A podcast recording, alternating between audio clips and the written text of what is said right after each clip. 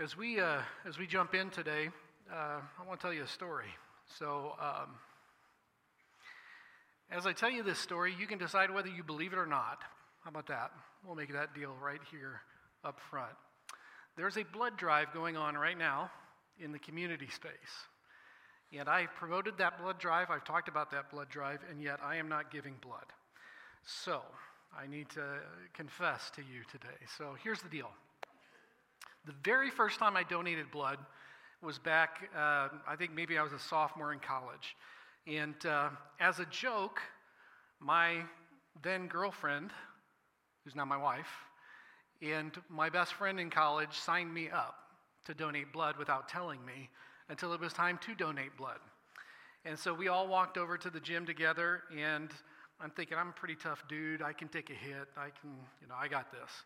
And so they hook me up, and I'm squeezing the little ball, you know, and I'm, I'm going to town and fill up the bag. And they usher you off to the tables where you sit and you eat a cookie and orange juice, which is a horrible combination. Um, and I'm sitting there, and Shelly's sitting right next to me. There's my friend Brad. And I turned to Shelly and I said, I'm going to pass out. And she looked at me and I said, I'm going to pass out. Yep. Here I go. Here I go. And sure enough, next thing I know, I'm laying on the floor and there's people standing above me and somebody's saying, What's his name? What's his name? And I said, Rich. and uh, that was when I discovered I have a little issue with giving blood. A couple years later, tried again. Halfway through giving blood, I turned to the nurse. I'm like, I'm going to pass out.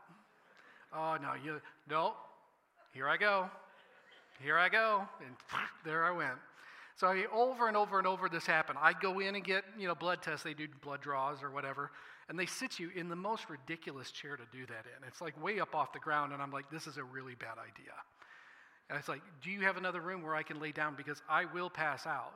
And so honestly, I felt like the biggest chicken in the world. It's like, I, I almost cut this finger off. I ripped the tip of this entire finger off by sticking it in a table saw. I mean, I've, I've done horrible things, and I'm like, well, I'll drive myself to the hospital, cut my hand off, whatever. But for some reason, I, I get shots, all that stuff. But for some reason, when blood is actually being taken from my body, my brain says, this is a really bad idea. okay. And, uh, and I found out there's actually like this medical condition where something, and it's got to be psychological, but there, there's this issue where if, I hope nobody's getting queasy as I'm talking about all this, but if, if blood is being taken from my body, and I feel like such a hypocrite because I'm telling you guys go donate blood, and here I am, I ain't gonna do it. I ain't gonna do it. I signed up for a marathon, all right? so I ain't, I ain't gonna, I, I'm okay with the blood thing. Don't clap until I actually do it, please. Come on. All right, so um, yeah, I have concerns. Anyway, um, but the, the blood thing is just this bizarre thing. So I had to just confess to you right up front. I am, I am sorry about that, but if I do that, it'll be a nice show, and nobody wants to see that show. So uh, all of that to say, uh, I don't know. I just felt like telling you that. But anyway, today, today we're going to end this series on where we've allowed Jesus to reveal to us the kind of person that he uses to see his will done on earth in the region as it is in heaven. We prayed that prayer, the Lord's Prayer. Uh, somebody who loves like this, who, who prays for their enemies, somebody who brings light into darkness, who does more than what is expected. And Jesus ends this focus, this whole three chapters, which is the Sermon on the Mount. He ends this with a story, and that's where we're going to end today before we jump into a new series next week. He ends with this story. I'm going to read it for you to Matthew chapter 7. The words will be on the screen. You'll see them there. But this is Jesus speaking. He says this Everyone then, when he who hears these words of mine and does them, will be like a wise man who built his house on the rock. The rain fell, the floods came, the winds blew and beat on that house, but it did not fall, because it had been founded on the rock. And everyone who hears these words of mine and does not do them will be like a foolish man who built his house on the sand. The rain fell, the floods came, the winds blew and beat against that house, and it fell, and great was the fall of it. When Jesus finished saying these things, the crowds were astonished at his teaching for he was teaching them as one who had authority, not as their scribes. Now, if you're not new to a church, this parable is not new to you. I mean, I've heard more sermons, more Bible studies, more devotionals, and everything about this particular story. And the reason is it's really cut and dry. This is like Bible 101, okay? There's really not, it's hard to like mess this one up. I might try, but, but it, it's hard to really kind of confuse what Jesus is trying to communicate in this. There's two storylines. The main point of the parable is where the storylines differ. That's the point. That's the issue of contention. And so today we're finishing up this series about what it looks like for us to be the kind of a people that God can use to see his will done on earth as it is in heaven. There's a couple things really quick right here at the beginning that we need to understand, we need to reckon with. And the first is this you'll see it on the screen. We're all building something. You and I are builders. We are the builders in this story.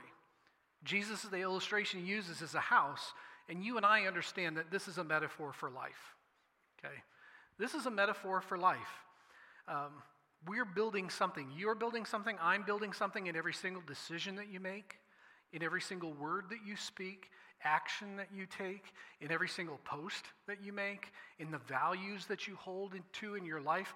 All of those things are building blocks, and you are building something, whether you intend to be building something or not.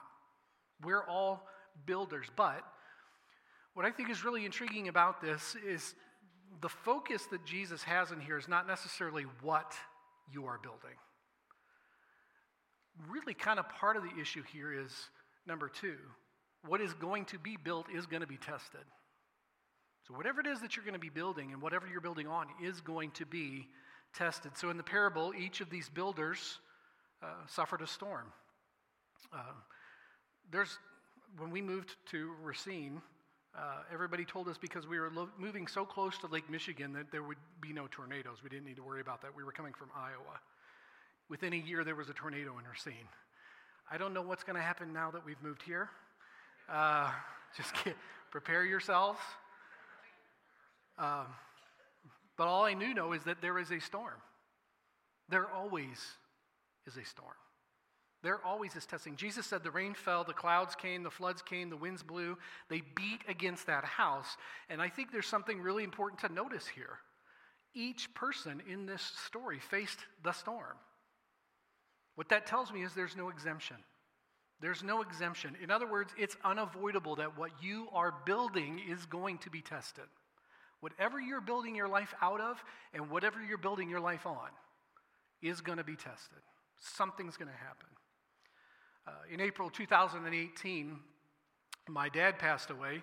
He had just turned 65. It was a, it was a sudden thing. And um, because of that, and because my mom had been gone since 2011, everything kind of fell on me at that point to close up all of his affairs.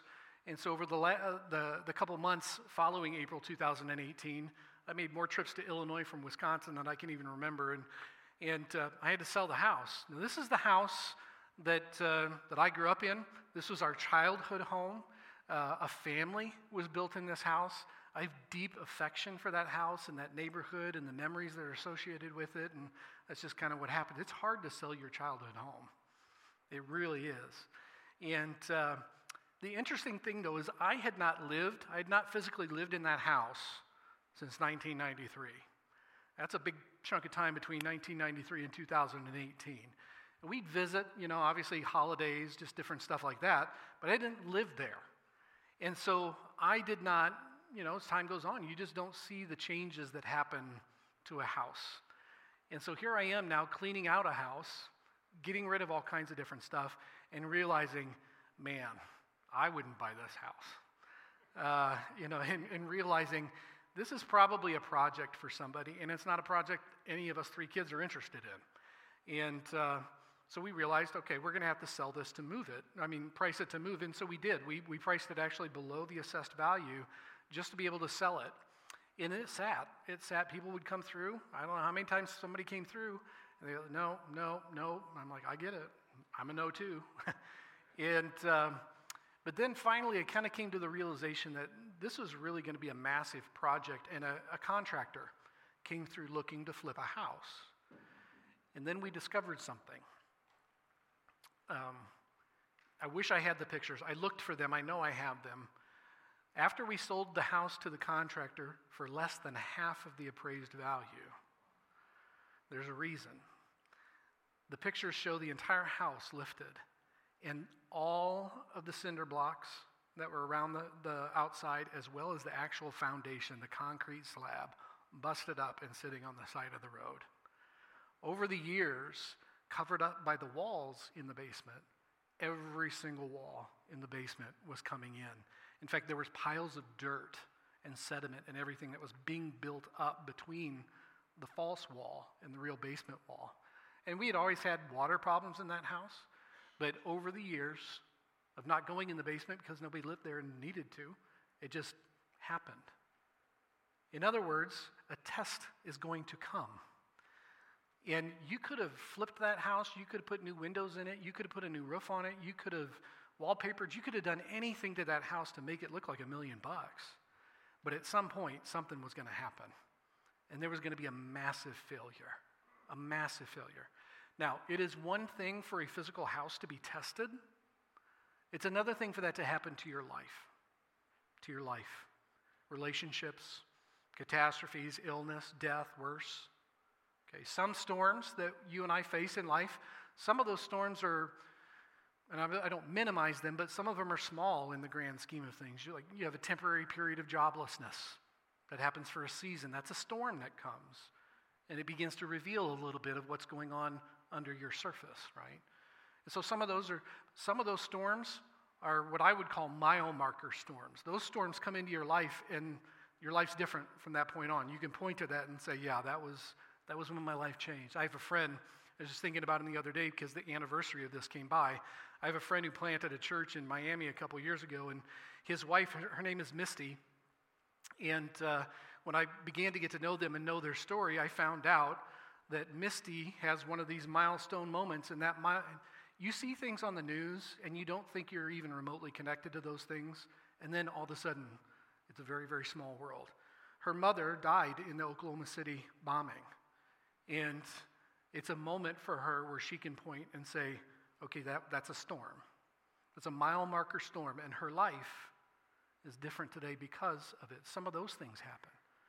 Some of the storms that come into our life are chronic, they're ongoing storms, maybe an illness, something that just kind of hangs on you, and you realize, okay, I've got to figure out now what it means for me to live my life with this thing that hangs on me. It's just this chronic thing that doesn't go away. We all face storms in life, no exceptions. Now, in our parable, each house, each builder faces a storm. And again, there's some important things to keep in mind. This is not a parable about weather. this is not a parable about how do I build my life so that the storms don't affect me. This isn't a parable about how do I where do I go to escape the storms in life. That's not how this works. It's not about escaping the threat of a storm. Storms are guaranteed. In fact, Jesus says, In this world you will have trouble. In this life you will have trouble. He goes on to say, Yet I have overcome the world. But in this world you will have trouble. There will be trials. You will be tested. What you are building is going to be tested. So, full disclosure, I don't like that at all. I don't like that at all. Um, even this last week, I was contacted by somebody from my former church whose brother was in a horrible, horrible accident uh, in Minnesota, and he was on his way there to be there when they turned everything off. I, my heart hurts for him. I don't want to see people go through things like that. I don't want to hear a cancer diagnosis again for my family. I've been through that enough. I don't want to see my wife tested, my children tested. I don't, I don't want to see my church tested. I don't, I don't want to see those things happen. I don't think anybody signs up for testing. I don't think that they do. That's why. That's why God's will is done on earth as it is in heaven by those that have really wrestled through this third thing. And it's a question What are you building on? What am I building on? It's been my experience, in my personal experience, I think we're all tempted in this, to focus on what we are building more than on what we are building on. Okay, let me say that again. We spend more time on what we are building instead of what we are building on. And as we go on further in this, I want to make sure that you hear me clearly. This parable, if you actually stop, I think, and meditate on what Jesus is saying here, yes, it's very basic and very simple. But if you really kind of dig a little bit, this will mess you up. This will mess you up. Let me explain. So, again, in, in its simplest form, this message boils down to the fact that your life is only as strong as the foundation you're building it on, right? That's pretty easy to understand. A foundation provides stability, it's rooted underground that allows the structure to withstand not only external forces and time, but it's a solid foundation. It can uphold the weight of a structure. A building that does not have a firm foundation is vulnerable. It's vulnerable. It'll weaken and it'll eventually collapse when a storm comes. Now, the parallels are not hard to, to draw here. So, if, if we're talking about my life and the foundation that my life is built on, there are people under the umbrella of my life. And it even means that if the foundation that I'm building on starts to crumble and give way, there's, there's collateral damage. Other people are affected. So, again, really the most basic point in this parable is that the right foundation matters more than anything else. More than anything else. And that is the sticking point.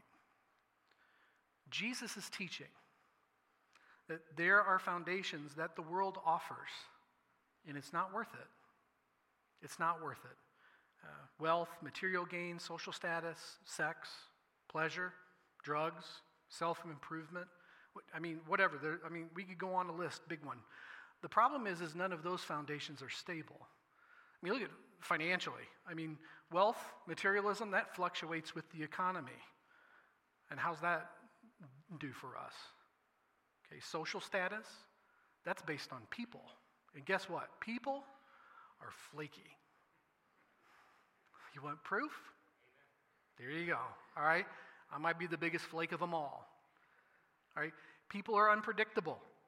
Everybody except you. Okay. Pleasure. Pleasure leaves you wanting more pleasure. Okay. Self improvement, that's temporary. 10 out of 10 people die. That's a pretty static statistic, right? I mean, all of these things that we want to build our lives on, we're tempted to build our lives on, just don't last. They don't have any stability. Now, am I saying that those things aren't valuable? No, that's not what I'm saying. That you shouldn't enjoy life or shouldn't have a good social stand. Obviously, you should. But they're not foundations. They're not foundations that, that we are being asked to allow ourselves to be built upon.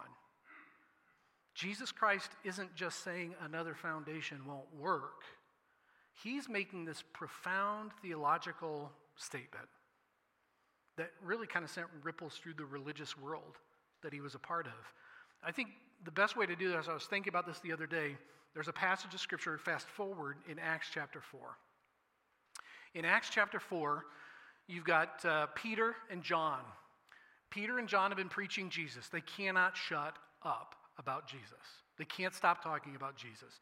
They're going everywhere talking about Jesus, and people are like, you got to stop talking about Jesus, or you're to be thrown in prison. They keep talking about Jesus. They keep doing it over and over. Then they heal this crippled guy. Then that really gets the attention of a bunch of people. And so the, officials and the leaders, they drag Peter and John in front of the Sanhedrin to be held for trial, essentially. It, essentially, this is a little bit like being pulled in front of the Supreme Court of the day. They're like, you've got to stop talking about Jesus. So give an account, man. How are we going to fix this situation? So let me read this for you. It's Acts chapter 4. And of course, this is Peter talking. It would not be anybody else. it's Peter. Acts 4, 9 through 12. It's on the screen.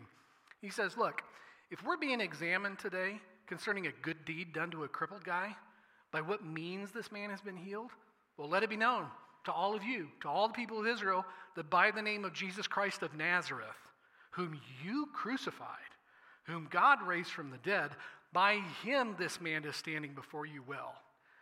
Well, good job of obeying the law there, Peter. I mean, he just he threw it out the window right in that moment. Then he goes on, this Jesus that you guys crucified, he's the stone that was rejected by you. But now, you guys were the builders, and he's become the cornerstone. There's salvation in no one else. There's no other name under heaven given by men by which we must be saved. That word cornerstone, corner, a cornerstone, is the first stone you lay. Because when you lay that stone, you build everything else off of it. And everything else becomes true if the cornerstone is in place. It's built off the cornerstone. And he's saying the cornerstone is the foundation for all of it. For all of it. So, the natural, really, really basic question for all of us as we get to the end of this series is this Is your life built on the foundation of Jesus? We all walked into a church, we all tuned in to a church service. It's not a surprise to ask that, is it? Is your life built on the foundation of Jesus? Now, we need to pause for a second. Again, this is a really simple metaphor. Uh, I'm not the smartest tool in the shed, and I'm so grateful for a God who really wants us to get it. and when I read this parable, it's like, thank you, God. I mean, how much more simple can this get? Uh, build your life on Jesus, survive the storm. Don't build your life on Jesus, you're not going to make it. Okay, that's the implication, right, in this? In fact, you could make this a salvation message. But, like I said earlier, if you pause and meditate on this a little deeper, it will kind of start messing with some stuff. For example, those houses were the same. In, in the passage, it doesn't say that those two houses were different. But when I hear the story told, I kind of imagine two different houses being built. But it doesn't say that. The houses are the same. The foundations are different, but the houses are the same. Is it possible that one of the implications in this passage is that Jesus isn't just describing Christians and non Christians? I mean, that's the traditional application, right? I mean, you're a Christian if you build your life on the rock of Jesus. You're a non Christian if you build your life on the sand. Okay, that's kind of the traditional application of that, and I don't argue with that application. But the parable describes a wise and a foolish builder.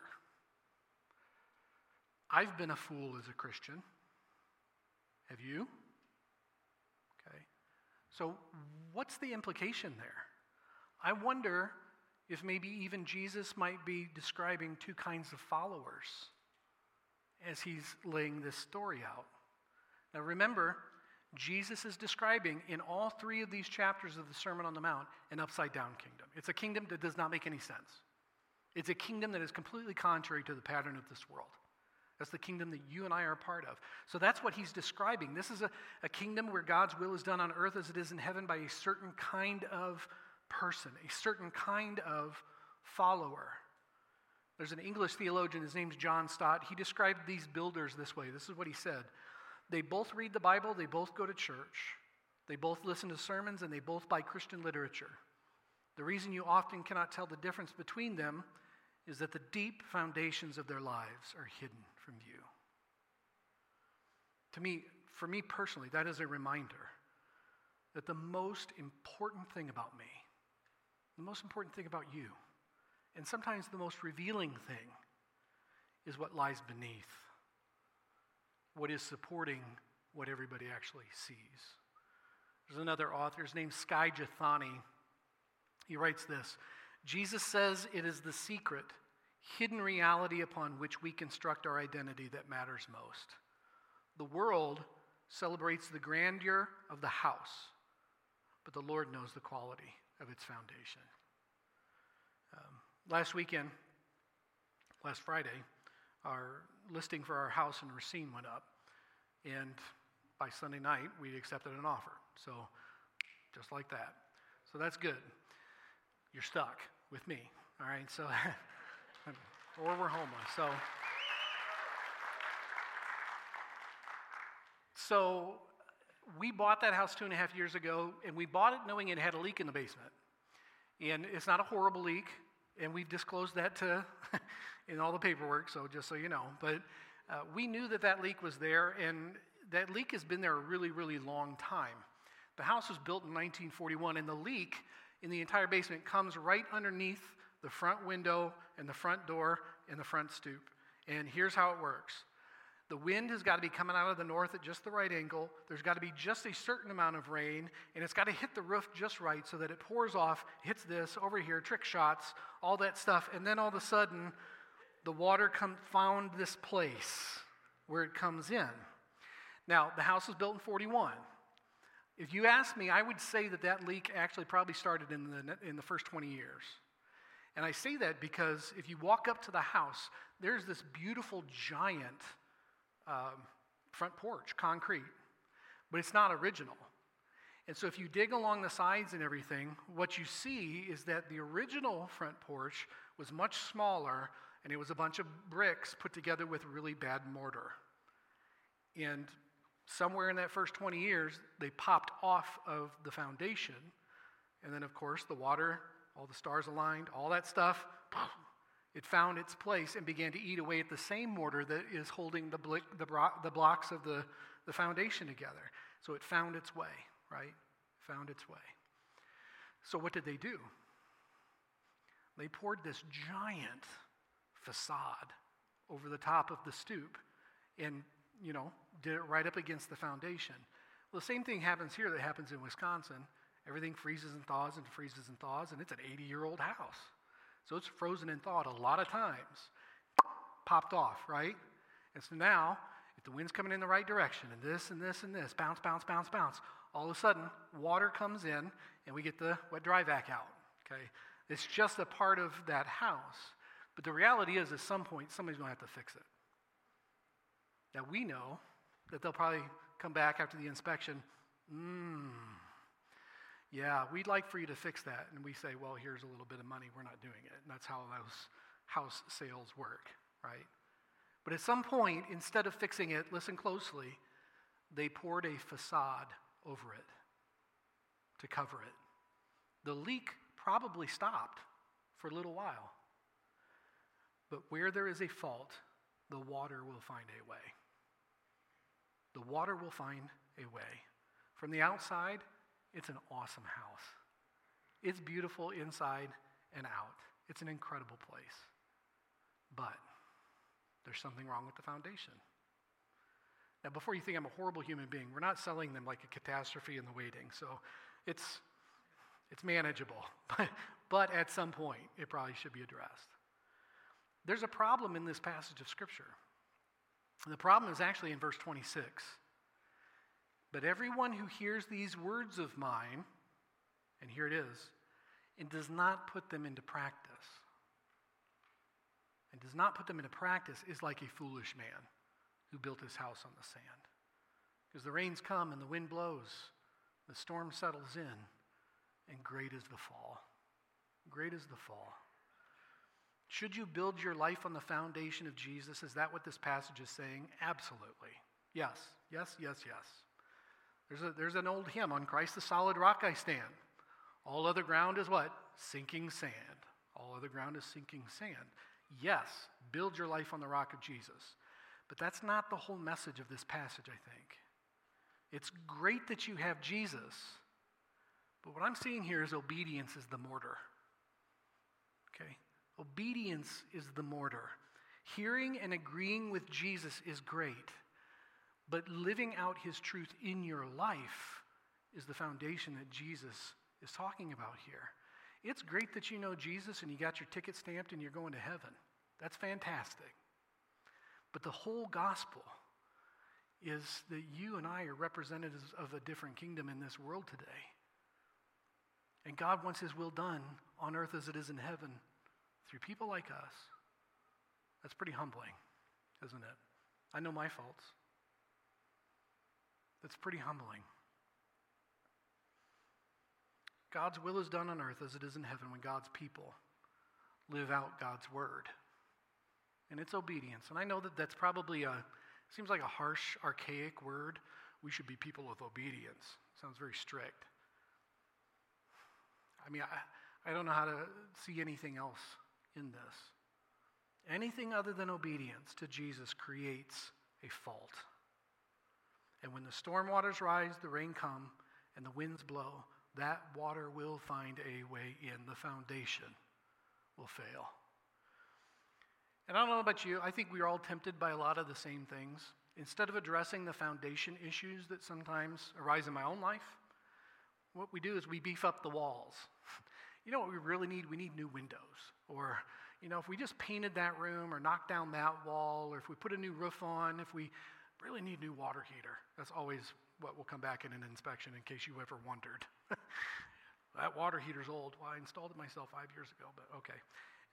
I'm not bitter. but here's the deal you can do all of that kind of stuff. Give the appearance of being on solid footing, but underneath, knowing that no matter how well you decorate your life, no matter what you put on social media about yourself, no matter all of those different things that you do, sometimes we live our lives in such a way that one gust, we're one gust away from the foundation buckling. One gust away. In fact, the more you invest in the building, in what is seen, and don't invest in what is not seen, Jesus says, greater will be the fall. The question then, I think, for us today, where we're at, where we live right now, the question I think is what is your sand? What is your sand? I don't think any of us in this room or online would say, Yep, I've built my entire life on sand. I mean, you walked into a church. Okay, so we clearly want to know what Jesus has to say. So I don't think any of us would say, Yeah, yeah, I've built my entire life on sand. Maybe we've added a little sand to the mix, though. And those are the areas where the faults come. So the question then becomes what is your sand? Something maybe you don't want to let go of because, man, that's my identity. Or, or maybe it's an area that you control instead of God, and God's been putting his finger on it saying, When are you going to give that to me? When are you going to give that up? What is the sand that we've kind of added to the mix? Maybe it's a lack of forgiveness. Maybe it's repentance. I don't know what it is. I don't know what it is.